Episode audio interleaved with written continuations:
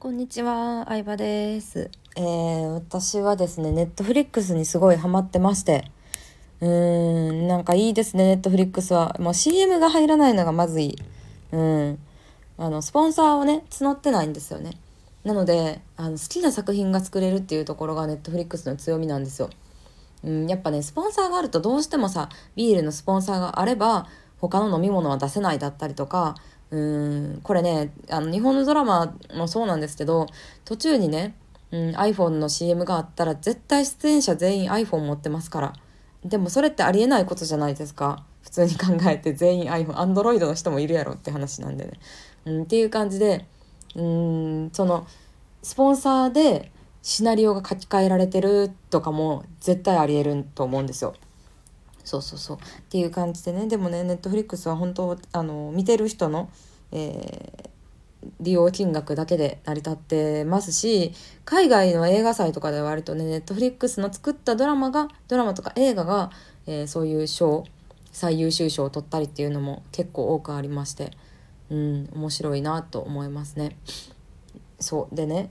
いや知ってますかね？これ全裸監督全裸監督っていうドラマ。見ましたか？皆さん。私は1も2も見ましたよ。ぜひ皆さん見てみてください。あの山田孝之さんすごいですね。あの隣にいる女の人もすごいですね。私はそのねあの元のモデルとなった人たちをリアルタイムで知ってるわけではなかったんですけどめちゃめちゃそっくりですね。うん。だしあのどういう話かっていうともう日本のねあの AV 業界を作ったような人なんですよね。何回も警察に捕まりハワイでも禁錮刑200年とかになったんかな。まあいろんな危機をあ乗り越えてこうね日本のね そういう世界を作ったっていう人たちなんですけどでもなんかそのテーマ的には R18 的な感じなんですけど本当にねめっちゃ面白いですね。有名な人いっぱい出てますしみんな演技うまいしなんかこの人のなんか人生いろんな人生があるんやなっていうのはすごい思いましたね。うん、そうだってねその全裸監督のドラマだってさ絶対地上波で流せないわけじゃないですか。スポンサーつかないですもんだって。でもまず流せる時間とかも限られてるしそうなるとネットフリックスってどんどん日本のいい俳優を奪っていくかもしれないなって思いましたね。うん、かけられるお金もね全然違うんですよね。そうネットフリックス的には日本にもっとこう進出していきたいわけなんですね。アメリカとかカナダではねかなり普及はしてるんですけどアジア進出アジアのエンタメを牛耳るためにはまず日本を攻めていくらしいんですよ。そうこれね韓国アイドルのこうマーケティングの話でもね見たことあるんですけどまず日本をあの支配するのがでかいらしいんですよね。そしたらまあ、タイバンコクとか、まあ、シンガポールとかマレーシアってやっぱ日本に憧れてるので日本で人気なアーティストやったらあのブラックピンクとかもまさにそうなんですけど他の東南アジアの国が後を追って憧れになってくれるんですよね。っていうのもなんでかって言ったら日本はエンタメに使えるお金がすごく大きいんですよね。うんまあ、人口もまあそこそこ多いっていうのもありますし韓国だけだと、えー音楽業界のパイ市場自体が小さいので日本でねデビューしたいグループがいっぱいいるわけなんですけどなのでネットフリックスも同じ原理でねあのエンタメエンタメなのでまず日本をね、えーアジアをねこう支配するためにはね日本を落としたいと思ってるのでうーん利益以上のお金を映像の制作費に使ってるんだと思います。うん、絶対プラスになるので後々。うんでそうそうそういろんなねこう有名な人がネットフリックスに取られていくんじゃないかって話なんですけどネットフリックスオリジナルの作品もたくさんあって他のねあのところでは配信しないわけですよ。うん、っていうのをね Amazon プライムとか Hulu とかいろいろありますけど作り始めてるんですよね。うん、どのチャンネルどのね配信サイトでも見られるやんってなったらやっぱりこうわざわざネットフリに登録する必要もなくなってしまうので、えーそれぞれのねあのサイトがオリジナル番組を作り出してるわけなんですけど、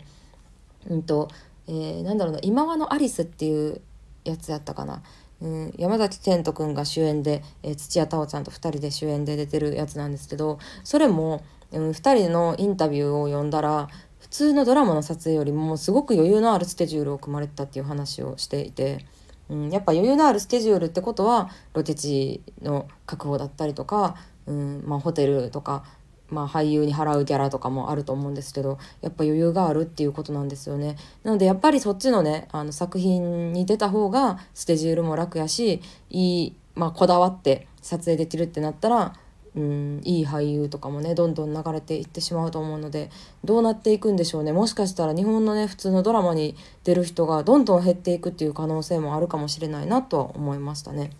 はい。そんな感じでした。そんな感じでした。てかまだまだ話したいことあるんですけどネットフリックスについては。そう。ネットフリックスでこの間ねあのグレイティスト・ギャツビー華麗なるギャツビーっていう映画を見たんですよ。うん。そう知ってますかね皆さんめちゃめちゃ映像がね綺麗なんですよね。うん、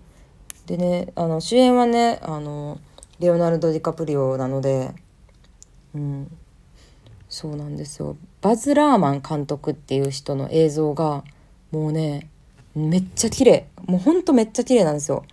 それも1920年代のアメリカの話なんですけど1920年代って言ったら戦後第一次世界大戦後でえー、世界恐慌前とかなんかなぐらいのもう日本とね全然違いますね高いビルもめっちゃ建ってるしうん派手な車で、まあ、お金持ちの人たちがあのもう昼からお酒飲んでるみたいなシーンパーティーしてるみたいなシーンがたくさん出てて、えー、そういうね映画ならではのド派手なシーンがある作品が好きなんですけど、うん、めちゃめちゃ良かったです。あの見てみてほしい結構ストーリーもねまあまあテンポいいとは思いますけどね。うん。